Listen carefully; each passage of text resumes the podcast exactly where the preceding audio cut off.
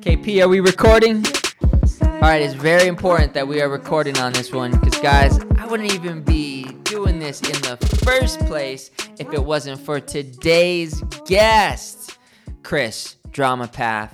As many of you know, I met Chris when he invited me onto his podcast, Short Story Long. And over this last year, I have just watched this dude transform.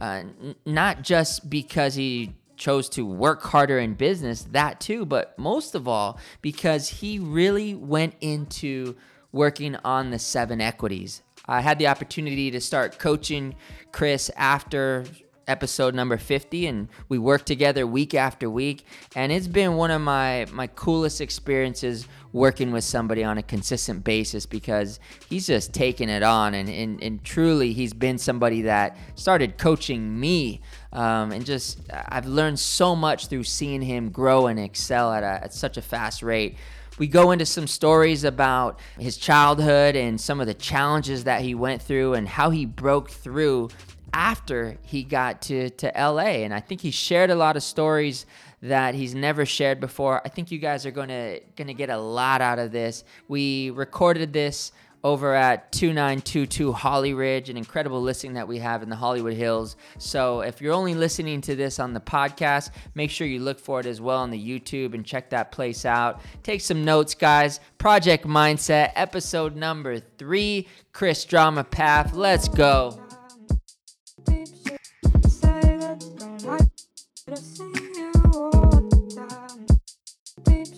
Woo! Man, we are here. I'm pretty inspired about this, guys. None other, the man, the myth, my super good friend, Chris Drama Pfaff. Woo! We are here, Kev. Thanks, dog. This is an honor. I will say you absolutely crushed my podcast into smithereens. Uh, that's how we became friends. And now my goal is to become the Kevion Wow. of Kevion's podcast, if that makes any sense to the listeners. I want to come on here. I want to make you proud. I want to build you our friendship have, stronger. And I want people to be already like, yo, Project Mindset, that podcast is cool, but drama killed it. He he made it. Yeah. Yeah. That's what I want. I, I want to make, appreciate I want to be responsible for your podcasting success. I, I, on my way here, I was thinking about it. How your podcast was actually the first one I'd ever heard with uh, with your cousin Rob. Yep. And how after that, I went on to to dive deeper into the other interviews, and I'm like, man, I've got a bunch of friends who are on here. Yeah.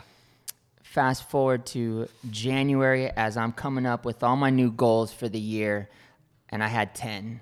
One of my major goals was to be interviewed on Short Story Long. Yeah. And fast forward five, six months, shout out to Sneaker Steve. It happened. It happened. And we uh, we did it, man. And now we're here. And you know, I know you wrote your goals down in 2018. Yeah. And one of your 10 major goals was to be on my podcast. Yeah, yeah, yeah. It was, and you know what? Hey, you're Kids, here, man. Dreams do come true. Manifest your reality. That's it. No, yeah, I'm excited. Well, Actually, I will say this is in line with one of my goals, which is to get uh, 500,000 downloads a month on on short story long, and I I think that this is going to help that dream uh, come true. I'm happy to support it. I'm happy to support it. Well, and you know, it was really cool because after that podcast, we went into um, coaching. You know, it, made such a big impact on my life. I actually launched um, Project Mindset after being on your podcast because I was just floored uh, with positive feedback. I mean, I had thousands of people reach out to me, uh, nothing real estate related, which Yeah. is my career, Yeah. but all about like, man, tell me more about Be Do Have. How do you set goals? And I just, it, it, it really showed me that there's a lot more that I'm supposed to do than run a real estate company. Yeah, that's a fact. Yeah, and you think about it like we get what we give, right? And it- it's interesting because the what I see you decided um, to do in, in in creating your podcast was um, do something that inspires people to do the same. Yeah. And man, like that's exactly what happened for me. Like seeing the impact that short story long had in your life and on uh, your company I couldn't help but look at my own and say, what am I doing? Yeah. What am I up to? And you actually have a gift for this. When I started podcasting, I was so uncomfortable and j- anxiety riddled and had no idea what I was doing. And I learned through two through a hundred episodes to be decent. Yeah. You have a gift. That I it's don't a know, shame. man. It's I a- don't know It is a scam that we are not being given more Kevion content. I'm working on it. You're I'm shorting the it. world. That's it. I got a lot of homes I've got to sell. Listen, man. the world has enough homes. All right, you're right. you're podcast right. in each and every one of those homes before you sell it. Well, we went into coaching uh, Yep. immediately after.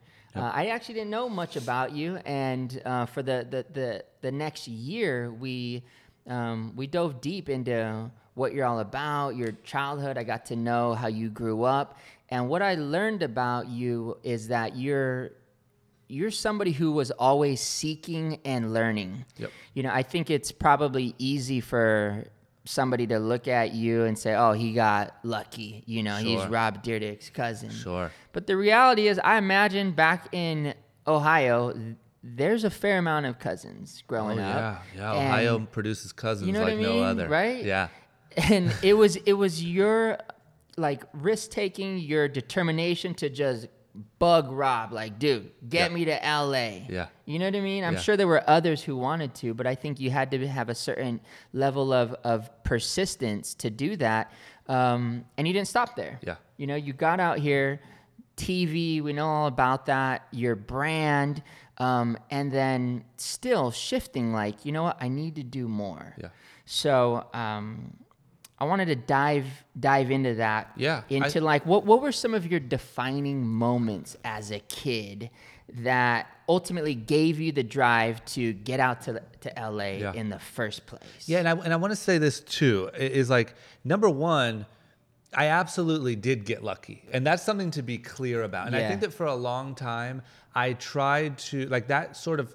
This conversation drove me nuts Mm. because it took away any of my power of anything that I was actually responsible for. Or You mean anything- like not wanting to accept? Well, here's that. what really happened. In my, from my point of view, I was scared to death, moved to LA, took this huge risk, was all alone, blah, blah, blah, caught a lucky break, was on this show that we all got lucky, just happened to be a massive sensation. How old when you moved out here again? 18. 18, yeah. Grinded it out, started a clothing line, met business partners, launched this thing. And when it all was sort of based around, well, you got lucky, it drove me nuts Mm. because it takes away anything that you actually did do. Mm. Right. And so that's the part where I hate to admit this now. This is what I'm embarrassed about now Yeah. is that I actually did let that affect me moving forward. Because what happened is I started to take away all the power from what actually made me lucky. Yeah. And what made me capitalize from that luck and Right. what made me get into a situation where you could even potentially be lucky. Yeah. And so you take away all of your strength and everything that makes you unique and you start to believe, well, nobody cares anyways because everyone Yeah. just thinks I was lucky. And that's when you just let the negative win and you you're completely you have no power at that point. Yeah, because you didn't you didn't want um, you didn't really want to accept that. Where the reality is like, yeah, Absolutely. I'm lucky. You kidding? Shit was we were joking around filming a TV show in a living room. It became a na- worldwide Yeah. sensation. Why do you with think it- zero to do of my power? you know what I'm saying? And and and it was so much out of any of our power. Like we didn't expect that we were gonna a month later be walking through a mall and be recognized and asked for autographs. Rob and Big was a phenomenon. Yeah, man. And we weren't like musical artists waiting to get our album out and Right. hoping it took off and it did. We were a bunch of skater dudes and the bodyguard around. me. You know what I'm saying? So Yeah. there was a huge element of luck involved, but I think that um, uh, you know the the part that I have now sort of settled down and realized and been able to grow with, and this is what I'm trying to spread is what are the behaviors and the risks and the things that put me in a position to mm. potentially be lucky and then once you get lucky or you have these lucky breaks because you're naturally going to and Right. you're also naturally going to get your ass handed to you i've been really unlucky also but what are the skills and the tools to deal with that as well mm. that's where the meat is that's where the action is that's where anyone can get lucky um, eh, on purpose. Yeah. You know what I mean? And, and it's about trying to get lucky on purpose. I need I need some more luck right now. Right? 2018, give me another batch. so so what did you what did you learn from that that 10 years right 'Cause Yeah. how old are you now and you know what? I'm sorry. I, I'm being a bad guest because I'm just so used to podcasting. Yeah. I didn't answer your question. Your question was what were some of the skills and the blah blah blah growing up that even led to that? yeah there we go And I Let's just back to say that- that- like the defining because because I, I feel like for me right like i went to all those schools Yep. always had to move Yep. um, and it was not knowing how long i was going to have this friend Yep. that caused me to just want to connect with people quickly Yep. and now that translated into where and what i do today Mm-hmm. what do you think for for yourself as a, as a kid before all this before Bug and Rob, like, dude, get me out here. Yeah. What do you think it was? Like, what were those defining moments as a kid that gave you that that persistence in the first place? Yeah, I, I think uh, when I look back at it now, because now I'm really in a mode. I have been since we started talking. I have been for the last two years of like really trying to look with a realistic lens back at sort of my life and really like what are the lessons, and what was good, what was bad, whatever. Um, I think when I look at it now, a lot of my personality traits growing up were uh, birthed by number one being a skateboarder okay. very much was like personality influenced by being a skateboarder. Right. And what that meant was willing to be on my own, um, being addicted to self progress, um, not needing a team or a coach or Mm. Yeah. a, uh, I, I need you, coach, but I mean, not needing a, a coach to tell me what to do Yeah. every day, being able to just grind it out, take a beating, and um, say fuck the world a little bit. What was it about skateboarding versus sports? Mm, I don't really know. Yeah. Something about my this is what I think happens for a lot of people. I think something about my personality gelled with skateboarding Yeah. and what it is. Like I think that naturally I was a little antisocial. Um, and I think that I wanted to win, but I didn't like team environments. I didn't like being yelled at by some old coach on the football field. I naturally didn't like those things. I didn't Mm. Did go you to try school. anything else? Yeah, I tried. Uh, Okay.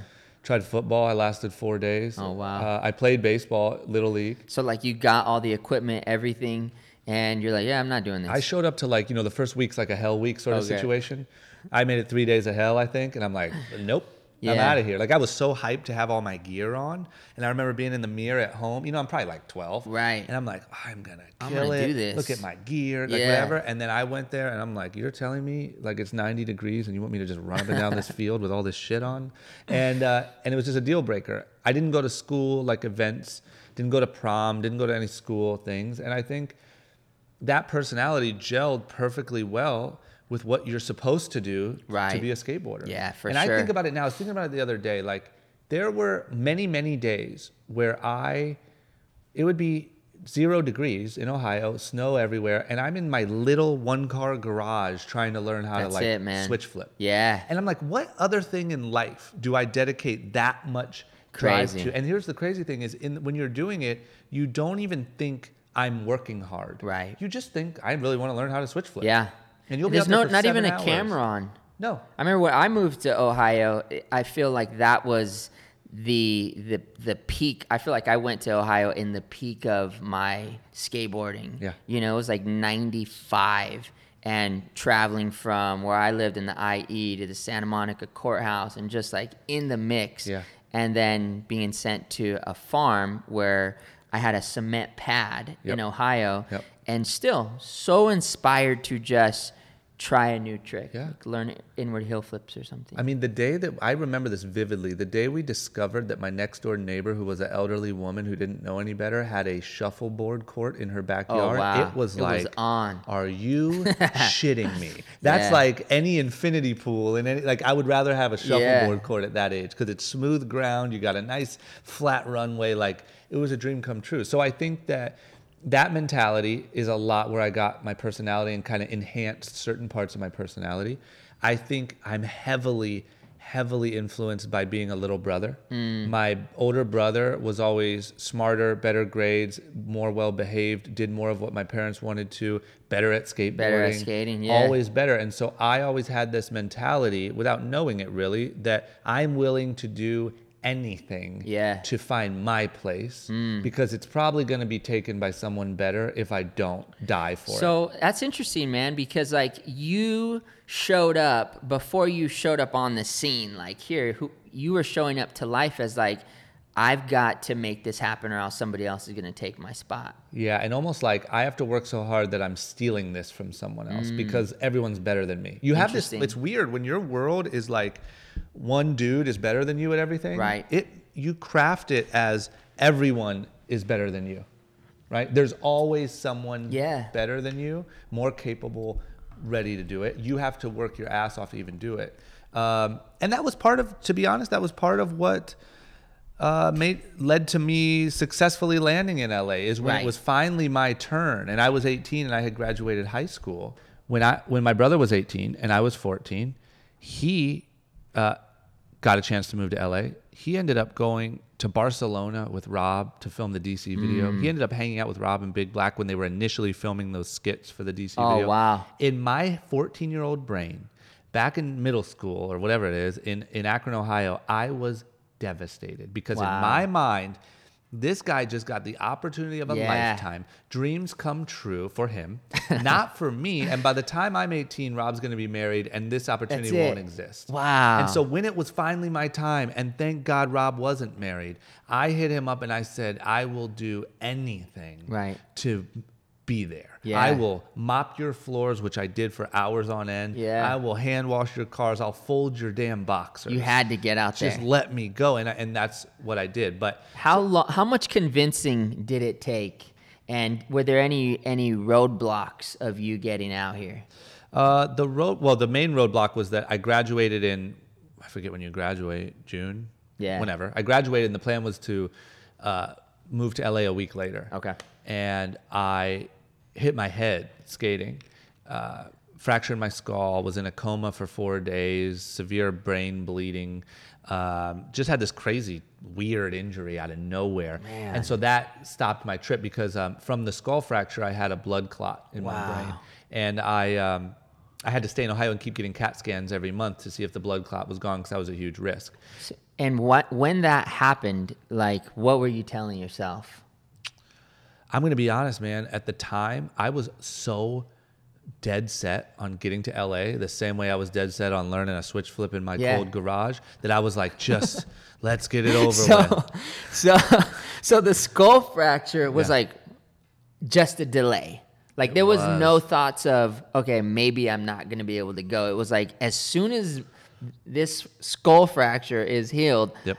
I'm catching the flight. It was a it was a nuisance. But this is what I will tell you is number one, when I got out of the hospital, I couldn't read. Like I looked at word. I remember looking at words. Uh, I just couldn't read, and, and I remember going home. I loved my computer. I would always edit skate videos and Yeah. stuff. And I um, I logged on to like Safari or whatever, but I couldn't. I didn't know how to use the internet. Wow. My parents were like, "You can have whatever food you want. Like you just got out of the hospital. You can have whatever food you want." I wanted pizza. I ordered pizza. It had no taste. No way. So I had all these weird side effects, but I just was like, I need to hurry up, get this silly little blood clot out of the Right. way, and get out to LA. oh man. Um, but it caused me a lot of anxiety, meaning I am a bit of a, you know, I can be a bit of a hypochondriac, maybe Yeah. from that, or I don't know. But one of the risks was, so when I finally moved to LA in November, I went for my final CAT scan, and the blood clot was still there. Mm. And they're like, look, it's been this long. We're guessing if you would have had any major complications, it would have happened by now. You can go to LA if you're that insistent on it. Um, but if you pass out or start having seizures or whatever, you got to come home. So I'm like, all right, I'm going. I'm going. And every time, you know that feeling like when you stand up and you get a little dizzy? Yeah. Like the most minor shit. Anytime that would happen, I'd be like, oh my God, here it comes. Yeah, Like yeah. I'm having a stroke, I'm having a seizure, like it's all over. Did over. you have any of that anxiety before the skull fracture? You know, I think small bits. Like I think I was prone to like anxious sort of moments. Like you know, when I was in uh, elementary school, I would get super nervous before the first day of school. Like Interesting, stuff man. like that. But not like that sent me into sort of panic attacks where I felt like my brain was im- imploding in the kitchen because like I walked uh, under the heater. Yeah. you know what I mean. I'm a big believer that we attract everything that Yeah. we experience. Yeah. And um, I'm curious what you think, why you think you attracted the skull fracture. Like on your path. Oh, man. On on Chris's path to greatness. This is like a Jedi. com- I'm not that level of Jedi. You On Chris's path to. Yeah, uh, why do you think that happened? Like I feel like every single thing that that that that happens to us, the the wins and the losses, I think they're all designed to get us to our destiny, right? I'll give you one lucky what do you break. Think? I'll, give you one thing that because I believe you. I believe you, but I think you're just at like expert level manifestation like brain where I'm like still like trying to understand it. That's funny. So, but but I will say the one lucky break was this. Um, my brother. So when I graduated high school, my brother and I were both supposed to move to LA. Okay. So I graduated high school, whatever. Great plans going forward. Yeah. We're moving to LA in a week. Wait, Because he moved back. He moved back. Oh, interesting. so he had moved here back and forth a few times. Um, and that's right. You told me that because it was like he got to go. Now it's my shot. Yeah, that was my big like hook. Okay. You know, like come on, dude. And he when- got to come because he was so good at skateboarding that we came here. Rob one time saw a video of him skateboarding and was like, "Bro, you got to come out here." We didn't really know Rob that well growing up. Okay. But Rob saw this video and was like, "My cousin rips. Yeah. You got to come out here while I'm filming the DC video and film and get in the mix. Like, how sick would it be Yeah. if my cousin was like, whatever." That's cool. I wasn't that good. Right. So I didn't have that same opportunity. So Now, when you got the skull fracture, did your brother still come to LA anyways? no, so that's what I was going to tell you was my luck and my Ah, manifestation. okay. Was by the time I had finally healed from my injury, my brother had gotten a girlfriend in Ohio. Oh, and so he didn't want to move. and so I was like, bro, you are killing me. Like, this is my, I just fought through my brain Yeah. exploding. Yeah, yeah. Like, let's go. And, and he, um, and it's great. He had a girlfriend that he loved very much Right. in Ohio and he didn't want to just up and leave her. So that forced me to hit up Rob, which was a very uncomfortable, like for me, like, okay. Because he we was kind of the pass to get out here. Yeah, and you could come like, with your I brother. didn't. It was like, hey man, can I get a job? Can I get a like? Is there anything? You know what I mean? Interesting. Because without that, I'm I'm moving um, into like the Motel Six Right. and like looking for studio apartments. Yeah. So that was the one. At least I have somebody there. Yeah, yeah, yeah. And so I that forced me to reach out and uh, and put myself out there and and end up coming out and end up building a great relationship with him, great friendship. And so it was in part because of that delay Yeah. um, that led me down a different path. Look what we just discovered. Yeah, yeah. It Yeah. wasn't as much of like I caused it. I don't think, but but it benefited me in the end. Yeah. yeah. Well, and I think the what there is to consider is that everything that we experience is moving us closer to what we really want. Yeah. right? And the challenge is sometimes we're attracting things that we don't want. Mm-hmm. But that's why we have to check our energy and say like, okay, why am I attracting this? Who am I being that's attracting this? Yep. Because we're always attracting whether we believe it or not. Yeah, yeah, yeah. You yeah. know what I mean? Yeah, I don't disagree with that at Yeah. all. But that's the yeah, that's the benefit that came out of it. And I will say this, this is the last thing just about the childhood sort of mentality that led to this is the last thing is I was always trying to find ways to be sort of entrepreneurial. Yeah. And entrepreneurship is such a buzzword now that I don't even like saying anymore.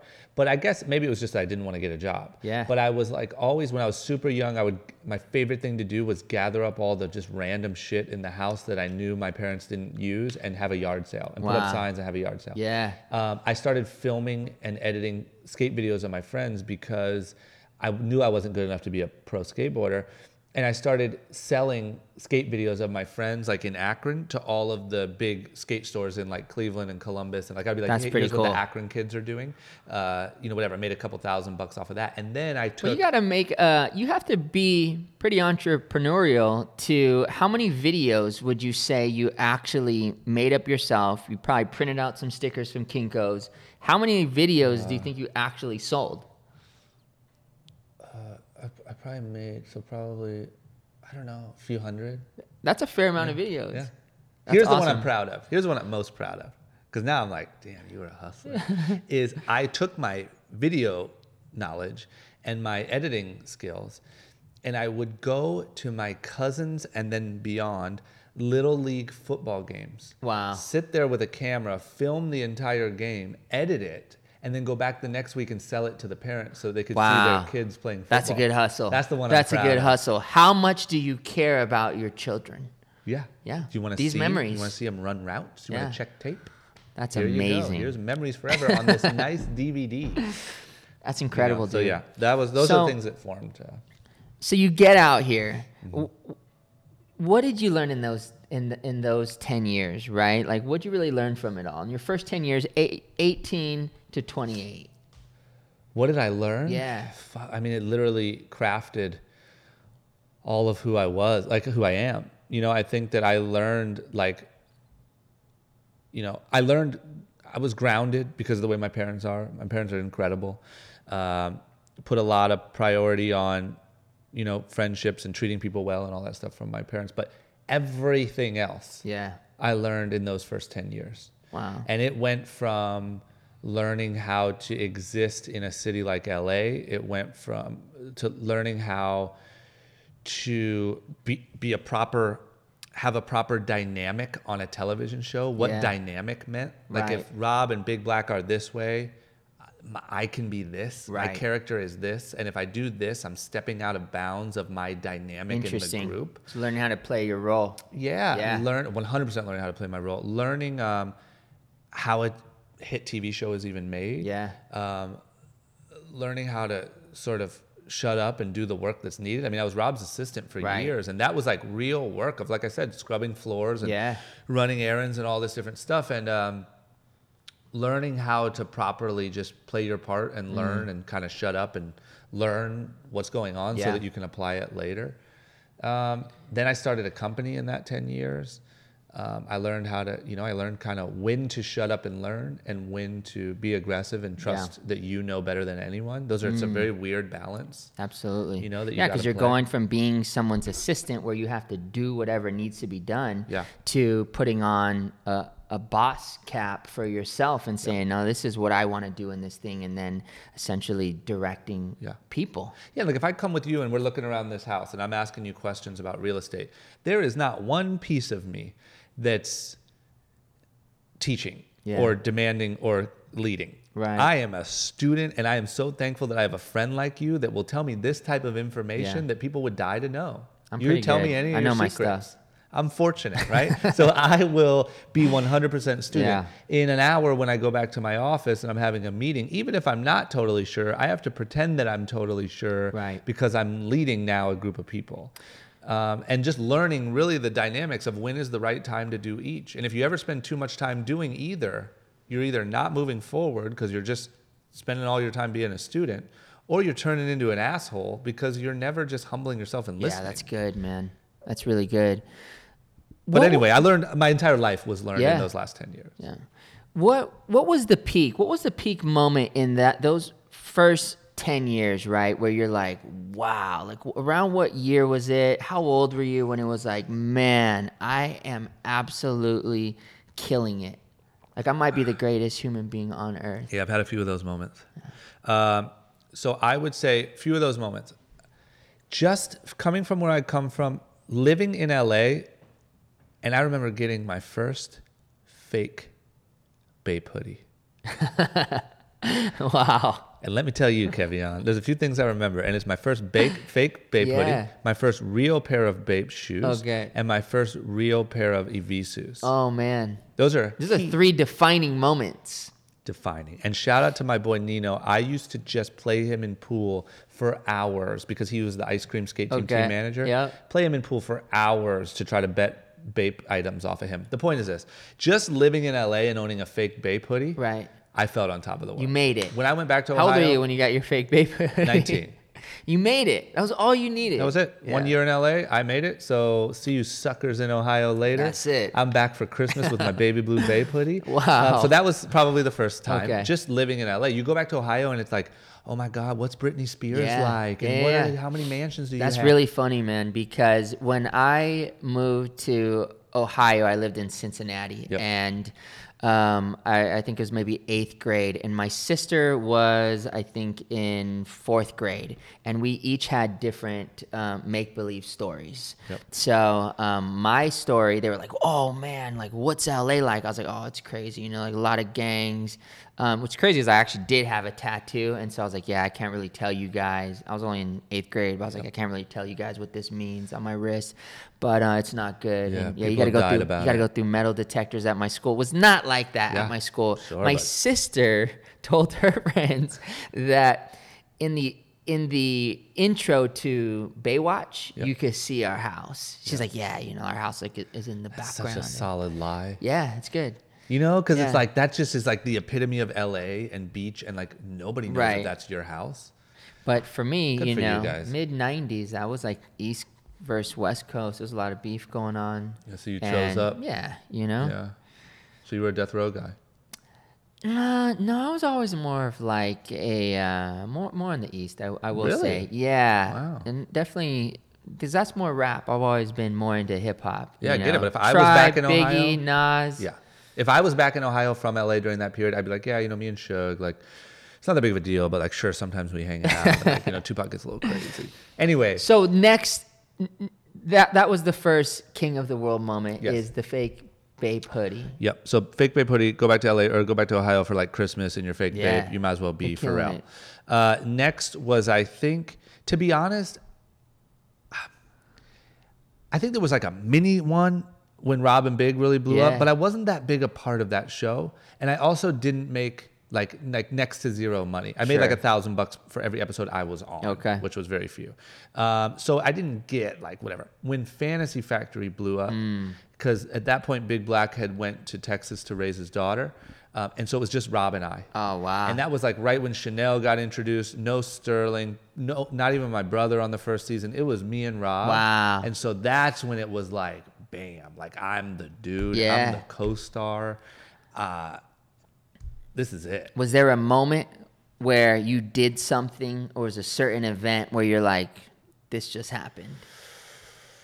Uh, the the one that first comes to mind is I, you know, as you can see, I started to get into tattoos. Sure. And I walked into, you know, of course, I tracked down Mr. Cartoon because Mm-hmm. a must. You have to. of course. 50 And, Cent uh, did. Yeah, so why wouldn't Eminem did. drama from Akron? And so I uh, tracked him down and, and was getting tattooed by him like multiple times. He's a great dude. And one day I walked in there and Snoop Dogg was getting tattooed. And he goes, Drama. Wow. What are you doing in here, man? And I was like, What the hell? That's tight. Like Snoop Dogg, this is crazy. you know, and I just think How old that, are you like, at that point? I had to be probably like 20, 22. Okay. 23 at the max. Yeah. And so it was still very much like Snoop Dogg is like a, It's a, three years. a superhero, like he's not even a human being. And whatever. So that was like, damn, like you're on some, like this is interesting. People like Snoop Dogg. I remember when I met Lil Wayne, he was like, what's up, dude? What's up, drama? How Yeah. doing?" And I was like, damn, people like Lil Wayne and Snoop Dogg know who you are. It just causes this weird shift in the world. Interesting. Um, so that was definitely like a big one. And then the ultimate one was like when Young and Reckless really started working. Yeah. And contrary to what a lot of a lot of people view Young and Reckless as like we launched it, it exploded, it became this big thing, drama made a bunch of money, sick. Yeah. But the way that it was from my perspective was Young and Reckless launched. It was obviously a bit of a process. I went and found business partners, did all this stuff. Finally, it's time to launch. So I was supposed to launch on the first season, but I didn't have the trademarks done. Okay. Shit wasn't done. So I was devastated. I thought I just missed my opportunity for life. Thank God we get picked up for a second season. Everything's lined up. We're ready to go. Got my samples printed. Boom. Boom. Shows on the air. Um, the first episode was not what a lot of people think, which was me jumping out of a building to prove I was reckless. Right. It was like Rob buying me two little mice that rode around on fingerboards. Like it was not as impactful, you know? Right. And so the point was, it launched with a bit of a, a bit of trouble. Yeah. And it was the- like, a bit oh. of trouble because it wasn't marketed properly for you representing the brand on the show. Yeah. Okay. Well, yeah, I think two it was just- mice is not. It just wasn't. young it and reckless. Yeah, this dude from a reality show has a merch line, I guess. Yeah, and it's in yeah, yeah, okay. And like it's not going to be a blockbuster release. Right. And I knew that. That was never my goal. Was to be a merch dude and be a celebrity. Okay. My goal was to run a really dope. I looked up to LRG. I looked up to all those guys. I wanted to be Jonas. Right. And so I, um, I, that was my worst fear. But I didn't have time to do all that marketing yet. Yeah. So all I had was first episode of the show. It launched at PacSun the next day. And it was cool. Like the shirts sold. It and that was like crazy. Like we're selling shirts at malls. Like this is crazy.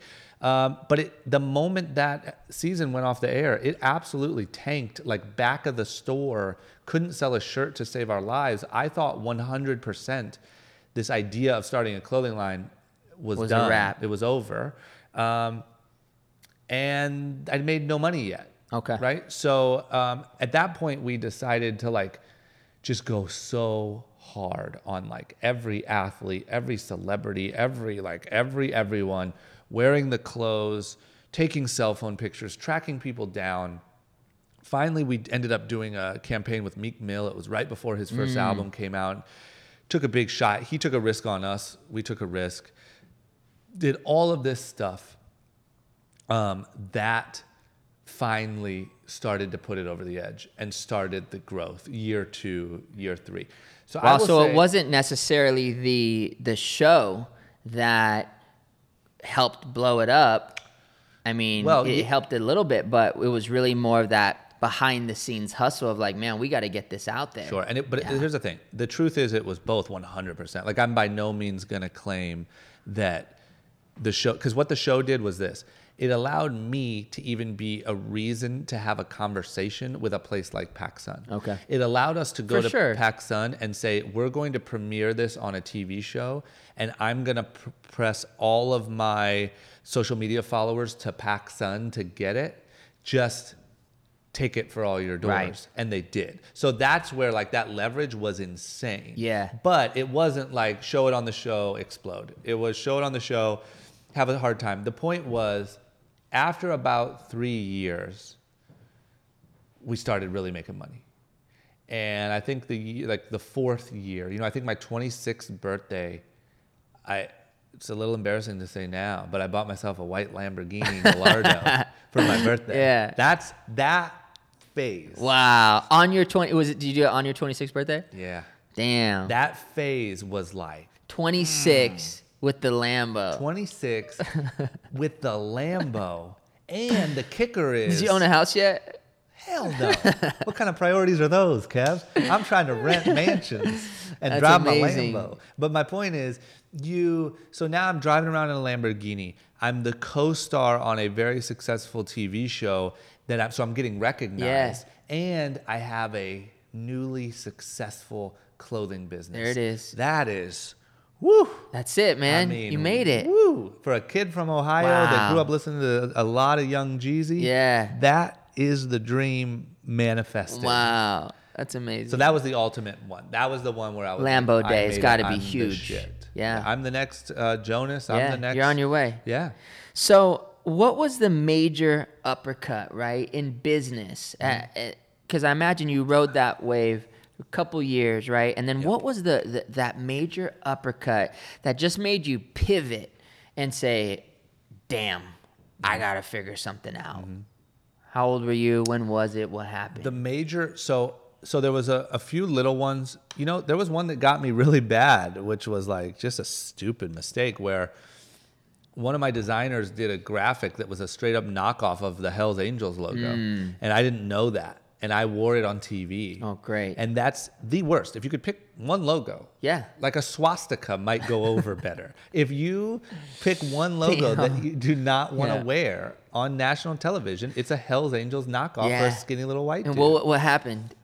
I got like the craziest calls and reach outs and like number one we got obviously sued but i got personally very uh, put on notice that i had made a Damn. mistake and i mean like i mean all the way up to walking out of a club one night and a dude like walking up on me uh, up against the wall on Hollywood Boulevard. You know, like whatever. This is a problem. Luckily, he didn't stomp me out or anything, but uh, pretty damn close. Damn. So the point is, those I had these little moments of those things that really rocked me and really Okay. made me be like, damn, there's it's risky playing on this level, and I'm not equipped Right. to make these sort of mistakes. I got you. So then you know that was all growing, learning experience. The big, big uppercut for me was uh, a combination of our show had stopped filming, uh, which we were over it. It was great news for the show. Mm-hmm. How long be- did how long was the show Popular I think it was eight seasons. I don't know why I'm having trouble remembering if we did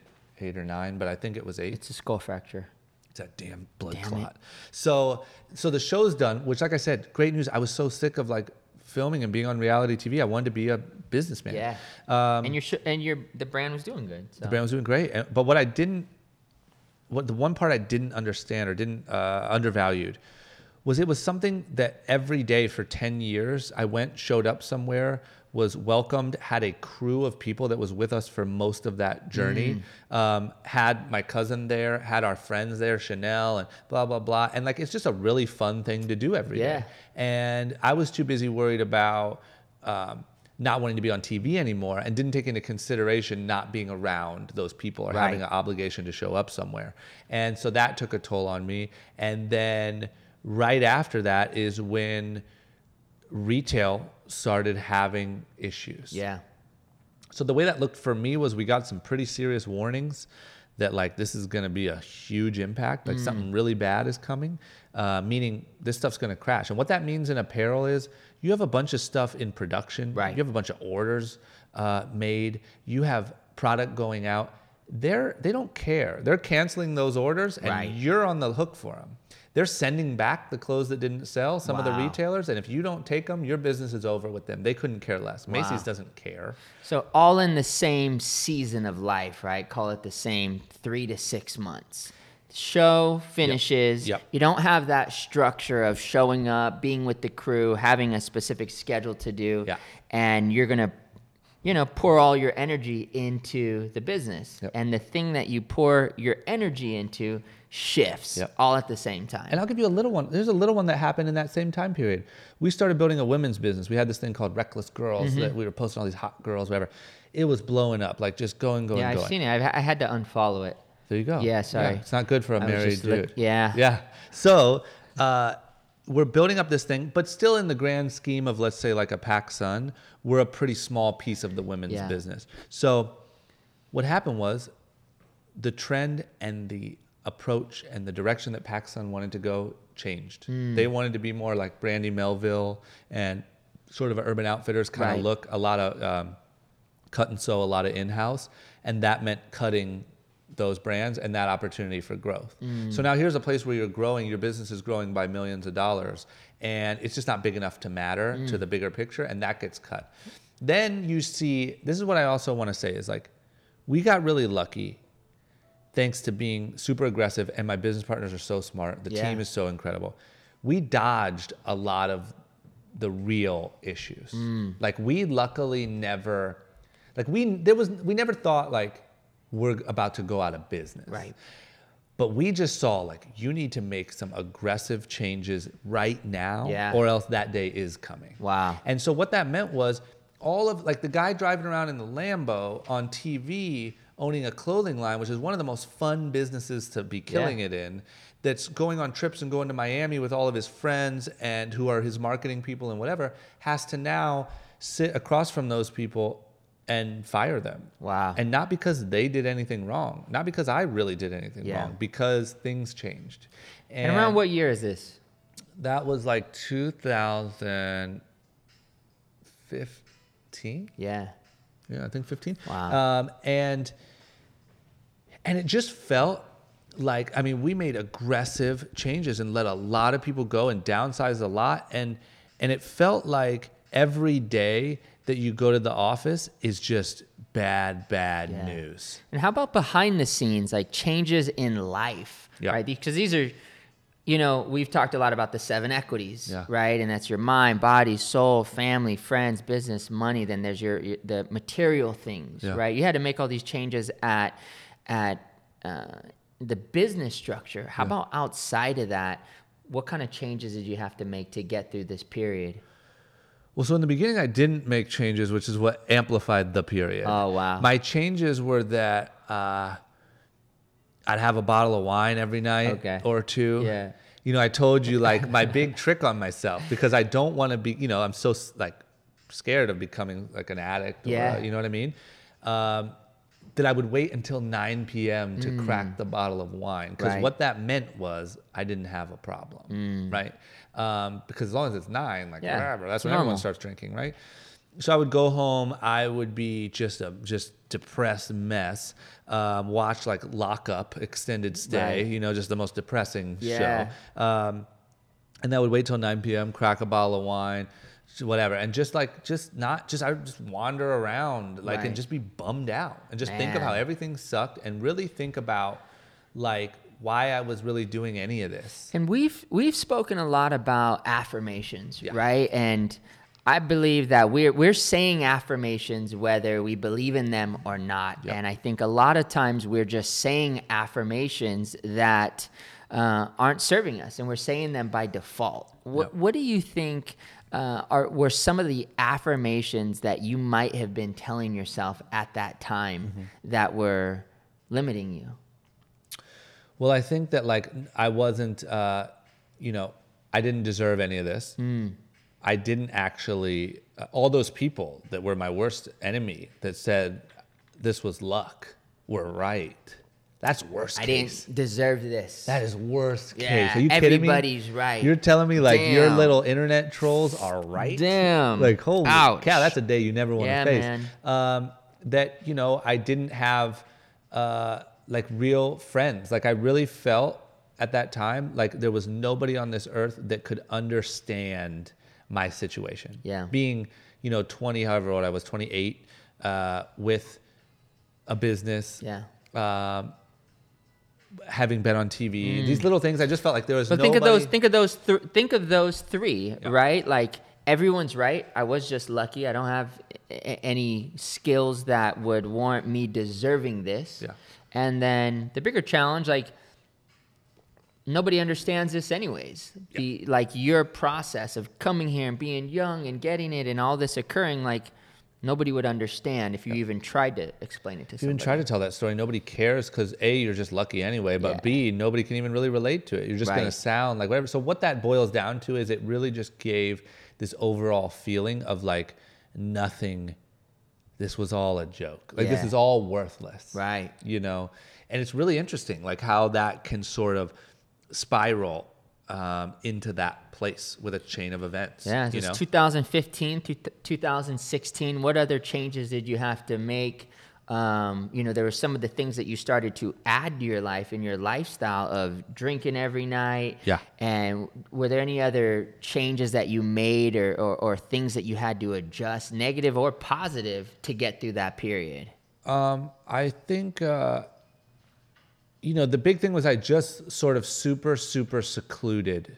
You know, like I just, like I said, by nature, I'm a little bit of an antisocial dude. Mm-hmm. Sometimes I love that, and that's a great benefit to me, but it can also become a negative. Like if I don't remember to just go out and do the random Right. fun thing or go meet the person, Yeah. like we talked about how you do like prospecting in Yeah. real estate. I also need to do that in my business Right. but my instinct is to not. And if I mm. go too hard on that instinct, it doesn't serve me and, and I really screw myself. Right. And so I did that like to the max. It was literally just every day, you know, on the days that I would go to the office, I would go to the office, I would sit in my office by myself if I wasn't having to fire someone or hear some bad news. I would go home the moment I could and I would just want to be alone and there was nobody. You know what I mean? I didn't want to be around anyone. Right. So anyway, that's where it was sort of at its worst. Yeah. And it's that feeling that I'm sure a lot of people have or have had or can relate to of this is all for like what does any of this mean? Like Right. what is really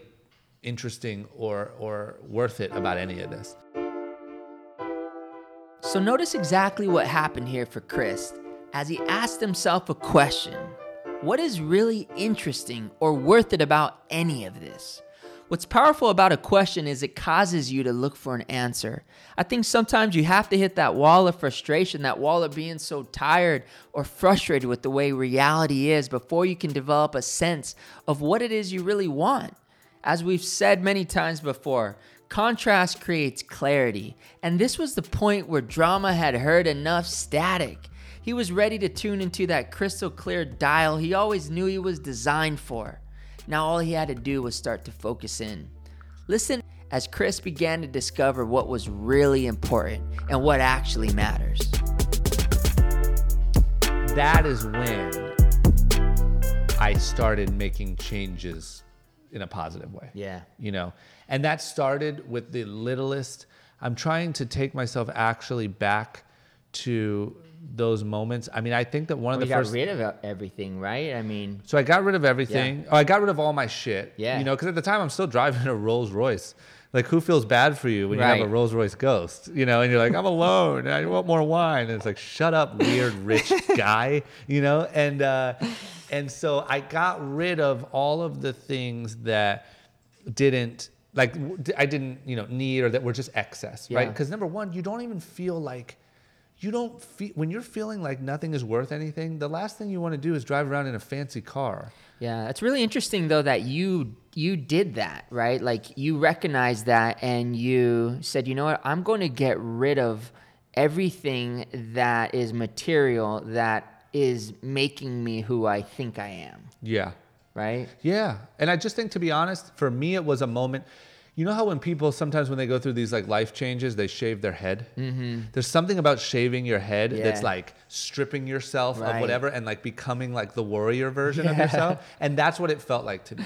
It felt kind of like get rid of these things that are distractions Yeah. or that are, you know, peacocking to show whatever and just get down to what you need and get back to who you are, Wow. which is the dude that moved to LA by himself to figure this shit out. And now you feel by yourself again. You feel back to that same feeling that you felt when you got off the plane here. Go back to that Yeah. and be who you are. Well, I think there's a lot of courage, man, that, that you had to have to do those things. Like Yeah. we've talked about this before, how uh, when you told me this story, I I felt like, wow, you were really close to going from running your own company and Yeah. n- not starting the podcast because you're going to go be marketing director at like the up and coming shoe company. Yeah. That was close. Which who That's knows? worst Hey, nightmare. you know what I mean? Worst nightmare. Yeah. It was close. Yeah, yeah. I was in no man's land a little Wow. bit, you know, but So- but thank God. And this is the part that I don't know. But if anyone listening to this or like you you're into this sort of content for a reason. Mm-hmm. Because in all of us there's that one piece of you that says, "Nah, man, I'm not going out like that. Yeah. I'm better than this." Yeah. but you got to figure out exactly what that is and build on it. Mm. Don't think I'm better than this, so my expectations are Right. that I deserve Yeah. a better life. Figure out that one little fire, that little pilot light, and start to feed that. That's awesome. And that's what starts to build who you really are and why you are better than that. You are better than that. Yeah. If that's not the life for you, some people are listening and like, hmm, marketing job at upcoming Yeah, sure. brand sounds sick. For me, that's not my path. Yeah. And so I just think that, yeah, I got dangerously close to like this weird potential path. Well, I, I think what we're what we're talking about too is like, we all go through periods where we're in the middle. There's this middle ground where like you don't know if it's gonna fall apart. You don't know if you're gonna get the job. You don't know if you're not gonna get the job. You don't know if the relationship's gonna continue. And it's this middle ground where I think it's very easy to get lost in that middle place. You're not winning. You're not losing. Yeah. You're just in the middle. Yeah. Um, and you know, at the end of the day, if you want to stay balanced, you have to continue pedaling. You got to Yeah. continue showing up. Yeah. What, what have you learned about maintaining in that middle ground? Explain to me again what the middle ground is Well, exactly. the middle is like you're in the midst of the shit. Yeah. Oh, Like, yeah. But that's in- where the action is. Yeah. You know, I just think like I don't know. I think that maybe I guess I I wish I would have known this when I was younger, and, and I don't. When people say this, I always feel like, oh yeah, no, like know it all, sort of whatever. I've just learned from doing this for long enough now and cramming a lot of life into the Yeah. last, you know, uh, 31 years. Um, that the joy, the whole game, all of it is in the struggle. Yeah. It's there is no end. And like there just isn't. And I don't know. I know it's so cliche and I know everyone has their way of saying Right. it, but it's not it's like the better that you can learn to sort of struggle well. Right. As I think Ray Dalio Yeah. said. That's where the action is. That's it, And man. I've learned that like once again, I don't you kind of started this podcast off with like growth and that sort of talk. I enjoy making progress and growing. Yeah. That's what I enjoy. I don't, I, I'm not saying that my mission on this earth is to buy a house in Malibu. Right. And once that's why, why are you here? Well, I like Yeah. to, I want to buy a house in Malibu. Yeah. And then like, okay, sick, dude. I am here to continuously grow, evolve, learn. I don't know where that leads me Yeah. exactly. I don't know exactly what that looks like, but that's where I go to bed at night and say, that was a good day. That's it, man. You know what I mean? Well, and I think that if there's anything that, you know, I try to impress upon people is that that struggle is where the party's at. Yeah. Like that, it, we, we have a make believe story that when we make a mistake or something bombs, like that's not how it's supposed to be. Yeah. Like, but that's that's the sign. That's the signal. Like if you go back to the skull fracture, Yeah. that was the opportunity Yeah. To actually be side by side with Rob and have so many things occur. Yeah. You know what I mean? And it taught me, you know, it forced me to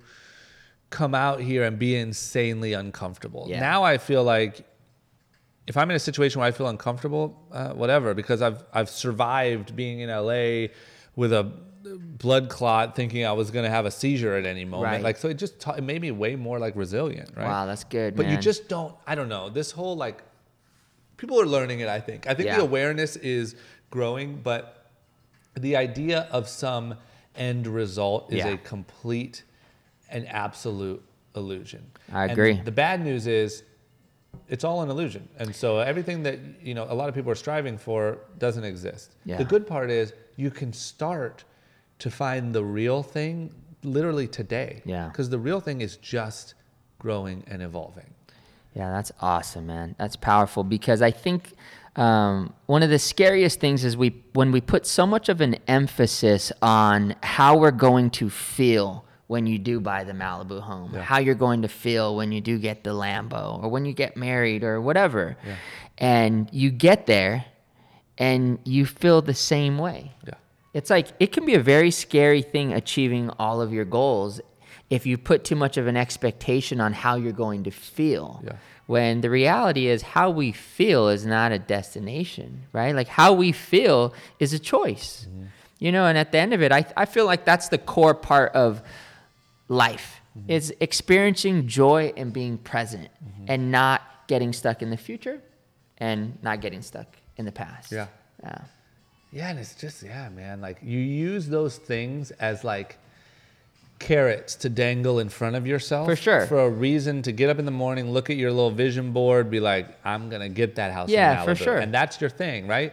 But the, that's not like the joy is in running on day 100 Yeah. of the 100k a day. Uh, sorry, 5k, 5K a day. 100 day that moment when you or even screw that day 37 when you did not feel like doing How it. about this? Can I tell you what one of my worst days of this year was? What? Day 101. right. You're right. I'm not even playing. Day right. one. I didn't run. I told myself I was going to take a right. break, and the whole day after the most awesome day, which was day 100, Yeah. day 101, so it's just a couple weeks ago, was just one giant uppercut. can i guess the best day What was the best day? was the best day of running the day you finished running from a night when it was the last thing on earth you felt like doing? Without a doubt, it was the season um, when I was uh, going through my grandpa passing. yep. You know it was really difficult because i was i was very vulnerable. I was really emotional. I might have shed a tear or two during during that run. Yeah. but losing my grandpa he's the most important person in my life. Yeah. like most important. Jonas my dad and my grandpa for so for, so to lose him and i felt like i was running for him. I felt like i was being my word i felt like i was making him proud Yeah. and um, it taught me a lot. But that's the day. Yeah. This is what I would argue. That's the day that you and what you thought you were capable of actually grew the most. For sure. Right? Because I that's didn't wanna the day you probably finished or went to bed and thought, a lot of shit's going on right Yeah. now. Terrible day, all things considered. Yeah. But man, what a great like that feeling is the feeling you fight for. Feeling like I did my best. Yeah. You know, and I'm I'm I'm doing what I can with what I've got. Yeah. And everybody could do that. Yeah. You know, you just have to take action. Yeah. Yeah. So, what sparked the idea to start a podcast? And did you set any goals, or did you just go buy the equipment and press record? So what started the idea was, you know, obviously I know kind of the power of content, you know, um, especially after being a part of, grew up filming and making skateboard stuff. Yeah. Was a part of a massively successful TV show. I know the power of content. And that power is only growing every day right now. Um, but it was really important to me after spending so many years on reality TV, which was a sort of persona and a type of content that I can't scale or do anything with Yeah. that I thought of something that would be me and it would be something that I could build upon and Meaning the persona of just being like Rob's not little even that cousin. like even even take that part out of it even drama on Fantasy Factory if you take that element out of it I was just sort of like the dude that was around that was like kind of scared of all the crazy stuff Yeah. that was and this is not me Right. you know and like it's but you had just- to play that role, and that was it. It was great, and I benefited so much off of it. But what I'm saying is, like, there's nothing I can do with that persona. Got it. You know, I can't scale that. I can't go hunt down other people to do weird stuff on TV with to act scared. Um, Did you ever think of that? Did you think, well, maybe I could create my own Well, show? wait a minute. no, because I knew I wasn't. I never even really after after those shows, I never thought like I'm going to go do my own show because I knew I wasn't the guy driving it. Yeah. that wasn't so me. A podcast was an opportunity to um, shift your previous persona. Yeah, and it was like, okay, I want to put out some content now. It had been a couple, few years since the show was off the air. I want to put out some content now that's about who I really am. Yeah. Well, who am I? I'm a guy from Akron, Ohio, like middle of nowhere, skipped college, moved to LA, was scrappy, paid attention, and hungry. Yeah. And I made the sort of entrepreneurial dream come true. Right. So what do I want to do? I want to talk to other people who have done something similar. I want to show those conversations to everyone. Yeah. With the hopes that by sort of humanizing them and bringing them down to earth, realizing that you're capable of it too, this guy's capable of it, everyone's capable of Right. it. If you buckle down and do it, maybe I can repeat the pattern of exactly what I did. Mm. Because all I know how to really do is what I did. Yeah. So I remember when I moved here and when I started talking to people when I was around, you know, Johan from Rogue Status and a little bit around Ken Block from DC and seeing that these were normal guys. They were Right. really smart, but they were humans. And they're the ones who made these crazy big things happen. Right. Um, or with Johan, like Rogue Status was the coolest thing in the Yeah. world. And like these are guys who did this. I can do it too. And that changed my mind. Like living in Ohio, if someone said, "Hey, why don't you go start like the next DC shoes?" You'd be like, "Cool." Like, and I'll yeah. also build a house on Mars while I'm at it. You know what I mean? Right. And I think just humanizing it and telling that, st- or learning those people's stories, is what opened my mind to all these different Mm. possibilities. So that's what I'm. I was like, let let me try to do that. So were you seeking to learn if, if there was one that had more impact or, or, or more intention, was it more about you wanting to learn more for yourself or more of just wanting to share and impact others or more about content and changing your your it was- persona? What what do you think the the main thing was? I think it was this feeling, not to sound, I'm gonna, I feel like I'm gonna sound a little bit like a abstract artist or something. It was this feeling of like putting myself out there to connect with people Yeah. and build a following, build connection. I knew that like selling product, building a brand, all that stuff came after connecting with people. Right. So I needed to connect with people. I wanted to connect with people. So it was just about connecting with people, and I can only connect with people around my truth. That's really good because that's been my experience of yours is that there's not some other agenda that that is behind the scenes. Yeah. Like as I as as I listened to it and then as I got to be a part of it, it was like this guy is uh, really interested in learning about people and Yeah. just sharing it. That's the whole agenda. There's nothing secret Yep. behind it. That's it. And there, Yeah. there's no agenda. And when you asked, was there any goals? There was no goals. It was just, let's start putting some stuff out. And I am, am naturally very, I just noticed that I never felt better than when I drove home from one of those meetings where you just felt like you you hit it. Like Yeah. you just, either you learned something great Right. or a potential really good idea was just discussed.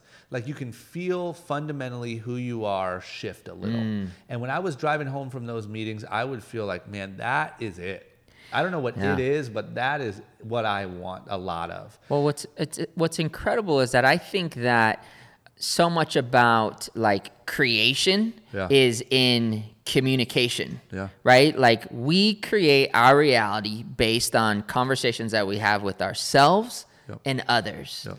And that's really like you think about how much was created, how much was shared, how, how many people grew, and your whole podcast is a conversation. Yeah. But it's it's because of the intention that you set for it. Yeah.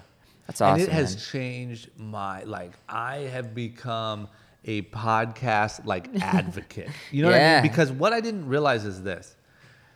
I didn't realize that once again, my gift, my uh, unfair advantage Mm-hmm. was because of my years on TV and then building a company, a lot of people will talk to me. Right. Like that's unfair yeah. but that's my advantage. so I didn't realize that really. Sure. You know, like I knew that my Rolodex was like, you know, there's a lot of cool people in there, but I didn't realize kind of how that would snowball and where that would go. Okay. And so I, what I'm getting at is, I by forcing myself for two years now to sit down once a week and have an hour long conversation with somebody who's smart and doing some shit has changed my life.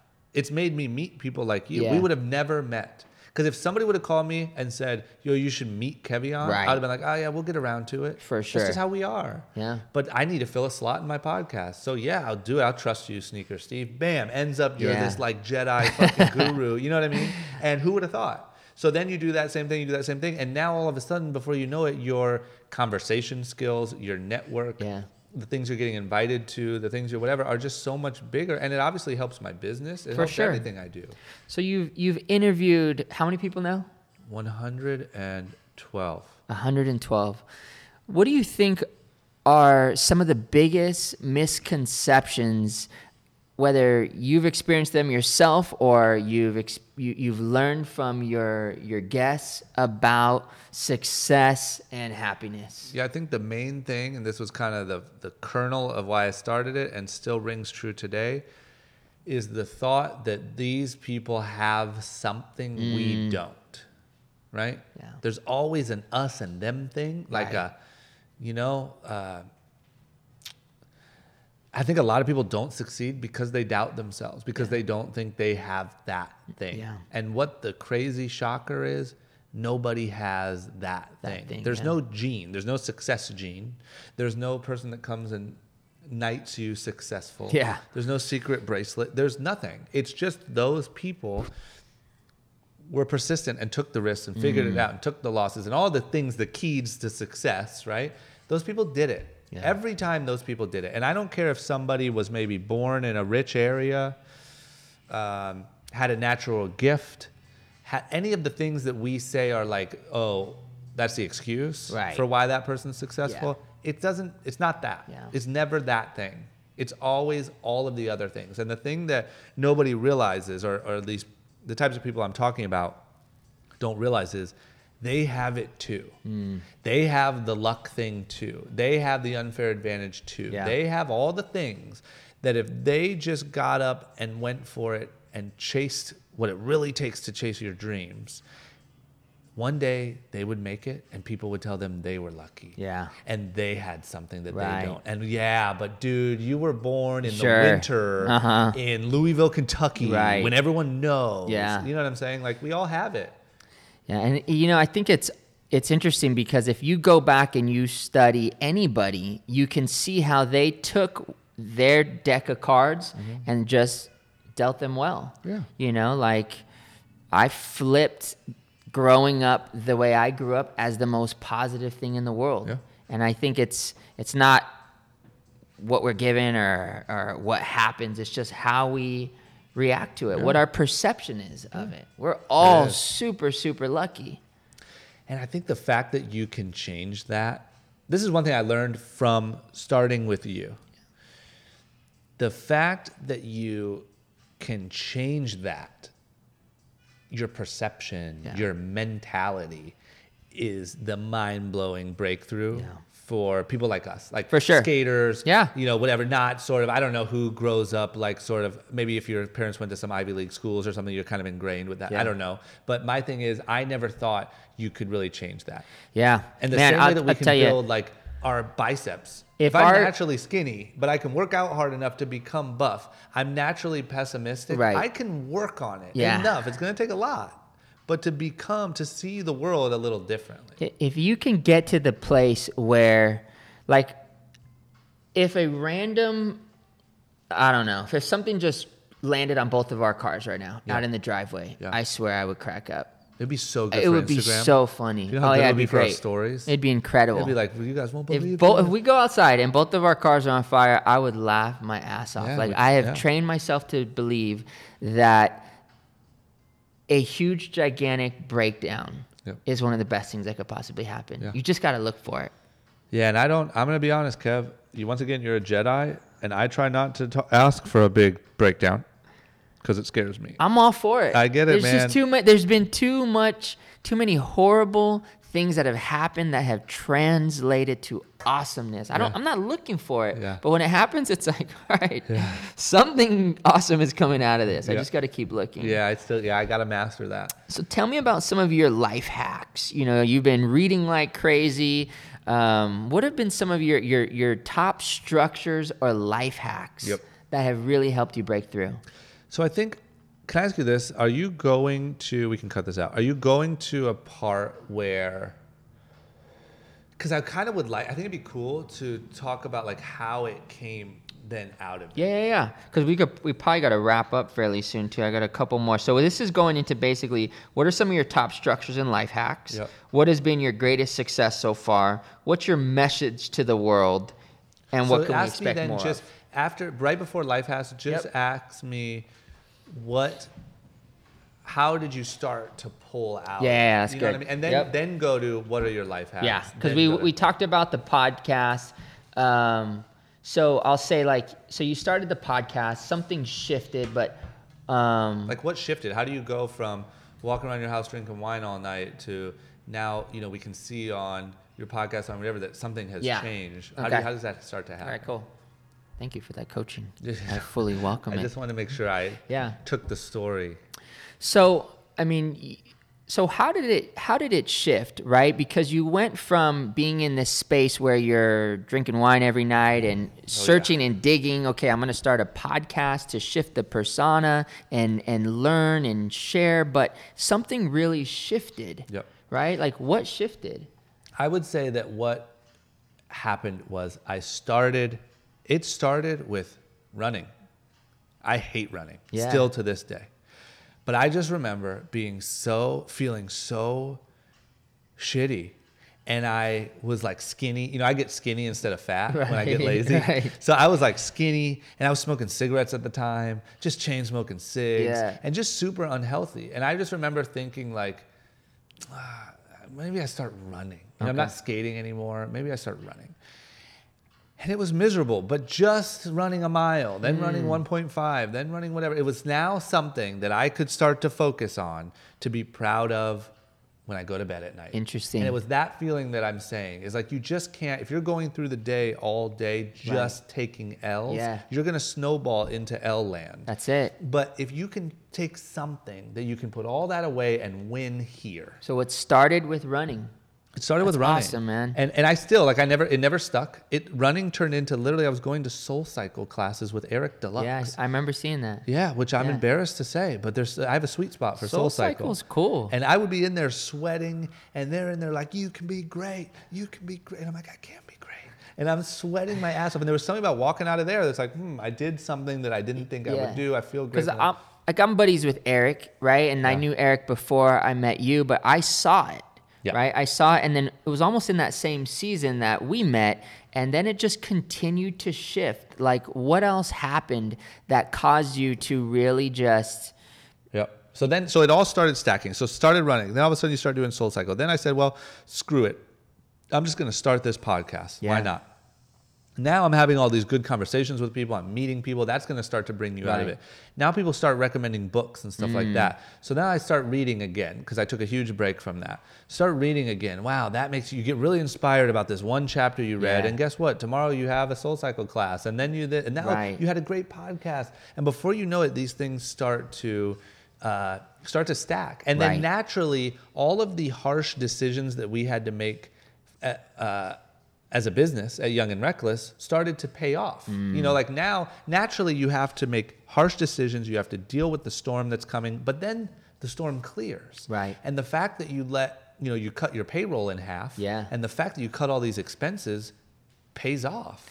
And now that starts working. Do and you now think? then all do of you a sudden, think part of what caused things to work at business was that you also started to work in the other areas? a trillion Yeah. billion percent. Right. One of the things I added, you know this, but one of the things I added to my list was I felt like, man, you know, my mom loves me to death. Yeah. And one of the things that probably bums my mom out the most is both of her kids live in LA now and she doesn't really see them very Right. often. I talk to her once every five days. Yeah. That's messed up. I love my mom. I want my mom to be happy. I don't talk to my mom once every five days. Yeah. Yeah, it's messed And you up. do. Why, why would you do that Yeah. if that's all the things that you really care about? So I made it a point to call my mom every day. That's awesome. Um, so all those things start to stack, and yes, your personal life. So it's there's absolutely not up for debate that the two are intertwined. right. Um, especially for It's people it. like it's us. a no-brainer. Especially for people like us, we don't clock in, clock out. Right. Uh, we own our businesses. We're in charge of people. There is no clock in, clock out there. So you start the the podcast. It's very clear that as you're interviewing successful people, you're you're hearing their strategies. So people naturally start recommending books to you. On Yeah. top of that, you're running. You're doing Soul Cycle. Yeah. Is there anything else that started to cause things to shift? Where like I I feel like I look at your your life over the last year, and it was like he's elevating. yeah. Yeah. Yeah, so I think that it's all of those things starting to add up. Then you're you're learning like if I sit and talk with you about your business Mm-hmm. strategically for an hour and a half, it's going to naturally spark some different ways of thinking about my business. Right. And so that started happening every week on this podcast. And um and then you're running and that's really good for your brain and all Yeah. that stuff too, right? Then you start eating a little bit better. Then you stop smoking.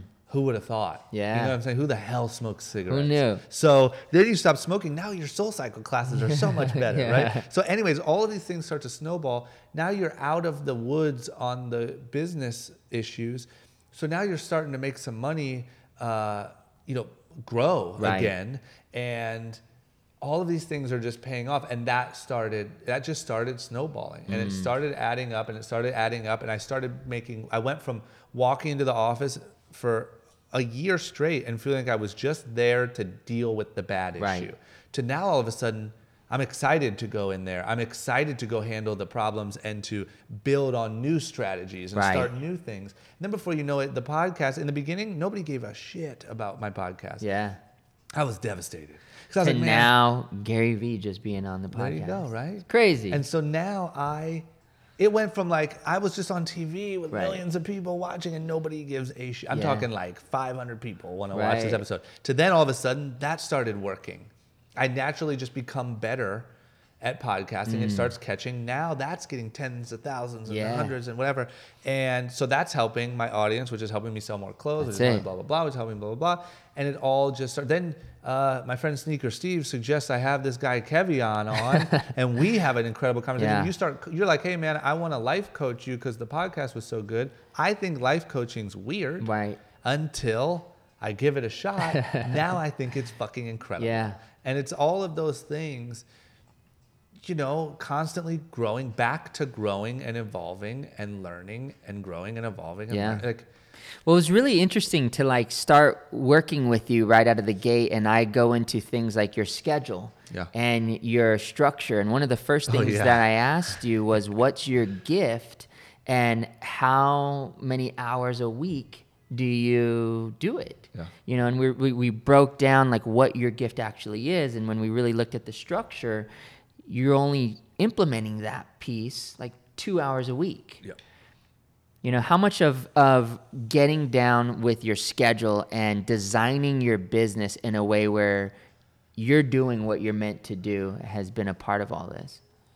it's it's absolutely like an overwhelming amount and i will say that that's the part more like if we had a coaching call tomorrow morning that would still be the main topic Mm-hmm. Yeah, you know what i mean and that's still the part that's like super difficult and you have to constantly sort of i'll talk to you one week and be like hey this is what i need to spend more time Right. doing and the next week i'll be like i didn't do it Yeah. like i spent maybe 8% more time My biggest challenge to this day and, and is getting caught up doing things that I don't feel like I'm designed to do. Yeah. But the world wants me to do these Yep. things. Yep. Yeah. And so I think it's one of the best things somebody could could develop is what are you good at? What's your skill set? And how are you blocking off your life so that you can do that five hours a day? yeah Yeah. Ah, it's hard. Yeah, it's expert level. We talked about. I, I was waking up at nine thirty Yeah, I was pretty amazed at that. in the morning. yeah. That's the thing we had to chip away at. So now all of a sudden, here's the mind blowing thing: you wake up at seven, Yeah. which is still generous. You have time to do your workout in the morning. That's it. And now it is it is transformed into where now every day or every sorry three days a week I work out with a trainer at 8:30 in the morning. Yeah. I'm done by 9:30. Plenty of time to get to the office still with great time at the time that I would have woken up Right. before. Um, it just allows you to make all this other progress in your Right. life when you clean up one thing. That's it. And then clean up one more thing. And then clean up one more thing. It's been awesome, man. It's been really cool seeing the uh, the transformation. Thanks, man. You were a big part of it. What has been your greatest success so far? My greatest success. Um, ah, I'm trying. I, what I'm doing right now in my head is trying to not make it sound cheesy. I think that honestly, the thing that I'm the most proud of is like that. My parents are really proud of me. Yeah. Um, I was able to buy them cars and you know help them with debt and any of that stuff, um, so they don't have to worry about that. Uh, and that there are starting to be people that really thank me in a very genuine way for putting them on a good path. That's dope. And you know, this one includes you. I was at, I was pulling up to the jewelry district to buy my fancy new chains, I like that. nice, cons- Oh, responsible chains. Yeah, they're right? fully responsible. These are like, hey, Yeah. don't, let's not get ahead of ourselves. uh, uh, and this guy walked up right up to my window in the parking lot and was like, with tears in his eyes and goosebumps, was like, man, your podcast Wow. with Kevion changed my life. He's like, I want you to meet my mom. You really set me on the right path. And like, that's, I, I didn't, you don't Dude, get the that. amount of times that's happened for me. Yeah. Right? If we combine it together. you don't get that from Fantasy Factory. Yeah. You get like, you guys are fucking hilarious, which is cool. Right. But you don't get that. And I think the fact that that's just on a small level, I'd like to do it on a bigger level, but starting to happen, I think that's a different type of success than like, you know, some of the other stuff. Yeah, it's pretty impactful. It's cool. Yeah. So, on that note, what can we expect to see more of from Chris Drama Pfaff in the future? What you can expect to see more of. So, like, I'm very, very proud to say that, you know, Young and Reckless went through all of those issues. And now, like, this year will be our biggest year. Wow. And we have switched so heavily to e commerce and to, you know, denim and all At a these- time when that might not make much sense to other brands that might be, you know, heavier logo driven Yeah. or whatever it might be. Yeah. Um, to have this year, 2018, be your biggest year Yeah. is that says something. it's I'm proud of it, and I'm proud of it because we did it through really, really hard work and trial and error Yeah. and you know letting people go, but also hiring new people. And we have new people now Right. that now we're growing. Now we're hiring. Now it's great. And now it's a great energy in that office. And I can walk in there every day and be a lot more purposeful on what I'm doing, why That's it. everyone's there, and what our goal is today. Yeah, Uh, well, because you're doing that in your life. Yeah. Right? Like, I think it's easy to put, well, let me work on my business because that's going to make me who I am. Yeah. But you did did it the right way and Yeah. said, no, let me figure out who I am Yeah. and take that human being Yeah. that is healthy, mentally strong, connected with his family, and take that guy into work. Yeah. Yeah. it's amazing the chain reaction. So awesome, that that environment is amazing. You're gonna see, you know, naturally, uh, we chilled out for a little while on some of our marketing expenses or taking risks on marketing projects, stuff like that. You're gonna see some cool, exciting stuff coming from the brand, Dope. and that's really in line with like the current. You know that 16 to 24 year old Yeah. age range and what those guys are doing, and I'm really excited to just kind of, you know, I felt like young and reckless, even though we've been doing really well, we've we, there hasn't been that like really cool moment Sure. where people are like, "Damn, they did that." Right. that's pretty cool. Um, so that's what there's a few of those coming. awesome, man. Um, and then I just I really enjoy the the podcasting and the like. At the end of the day, what I'm trying to do is connect with people and to get people to make that first switch to realize it's possible and make that first switch that sets you down that path. So what I'm trying to do is get better at podcasting, get better at interviewing, have better guests, um, be better at social media. Yeah. You know what I mean? Just do things better that uh, you know, you'd want to follow me and listen to my podcast and So if there was one thing, because you drop a lot of life hacks, Mm-hmm. it's awesome. I don't need to read books anymore Yeah. because you read five a week, and I just read what you highlight. So thank you for that. one a week, guys.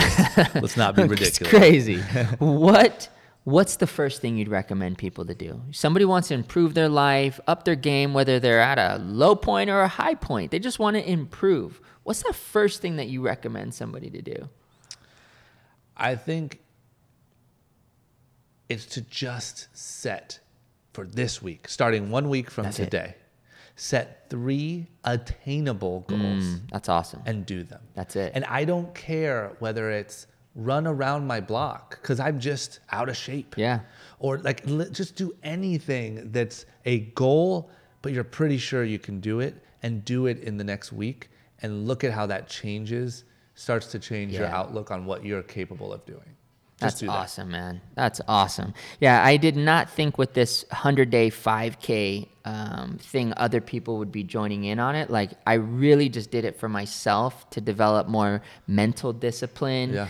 And I just was looking for a breakthrough. So I came up with the idea to run a 5K 100 days in a row. Yeah. And there's got to be at least a couple hundred people who have been doing it and tagging me in it. But um, a couple people have asked me, does it have to be a 5K? And I'm like, no, Yeah. be whatever you want. Yeah. I think it's just the idea of doing something for a hundred days is going to be a challenge. Yeah. And Maybe- learn to master that Yeah. part of yourself. Like, uh, first of all, everyone in my office is doing it. That's So I'm sick. sick of my whole That's feed now. sick. Your your hundred days just ended, and all these guys just started. That's awesome. But I think that like um, what we do a lot is we when we set goals too small, we don't do them because we think like uh, that's that's not even worth doing. Right. And we set them too big, we don't do them because Yeah. we have no idea how to do that. Right. Just set the damn goal, the goal. that you know you can do, Absolutely. And do it. Absolutely. and then set a little bigger one, and then set a little bigger one. Um, I changed my goal recently for the year because I was uh, 25% off track of it. So, my volume goal for the year. Um, and I really just want to share that to encourage people to be real about your goals. Like Yeah. in January, I set a huge, gigantic goal for the amount of volume I'd like to do in real estate. And uh, a month ago, I realized I'm like 25% off track.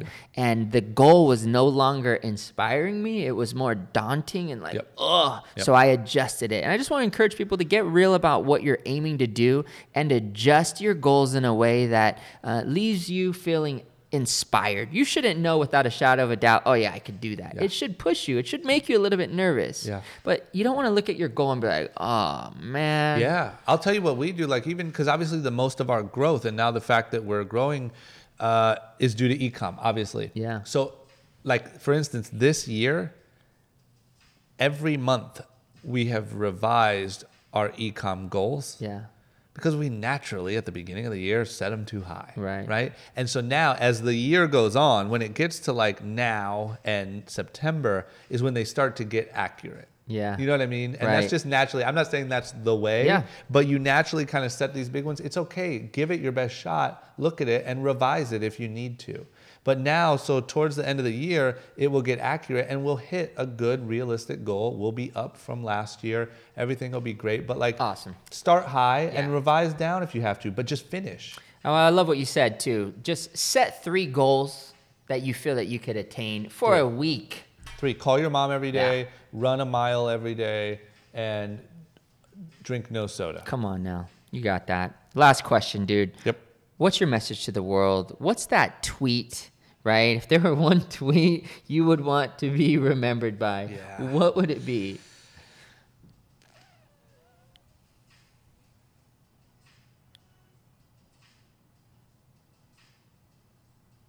I think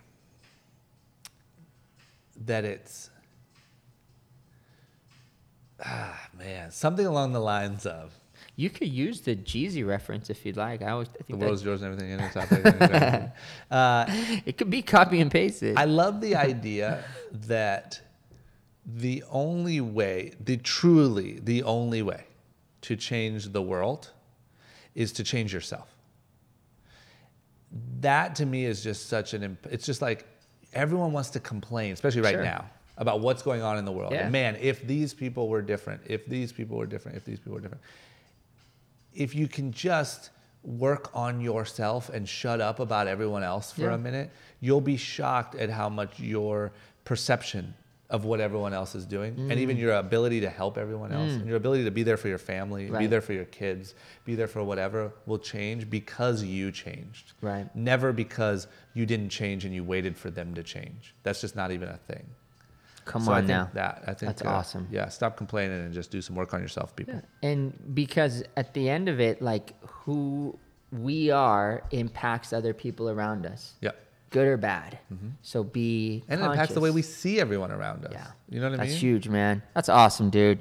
Anybody you'd like to thank? Shout out as we wrap this up.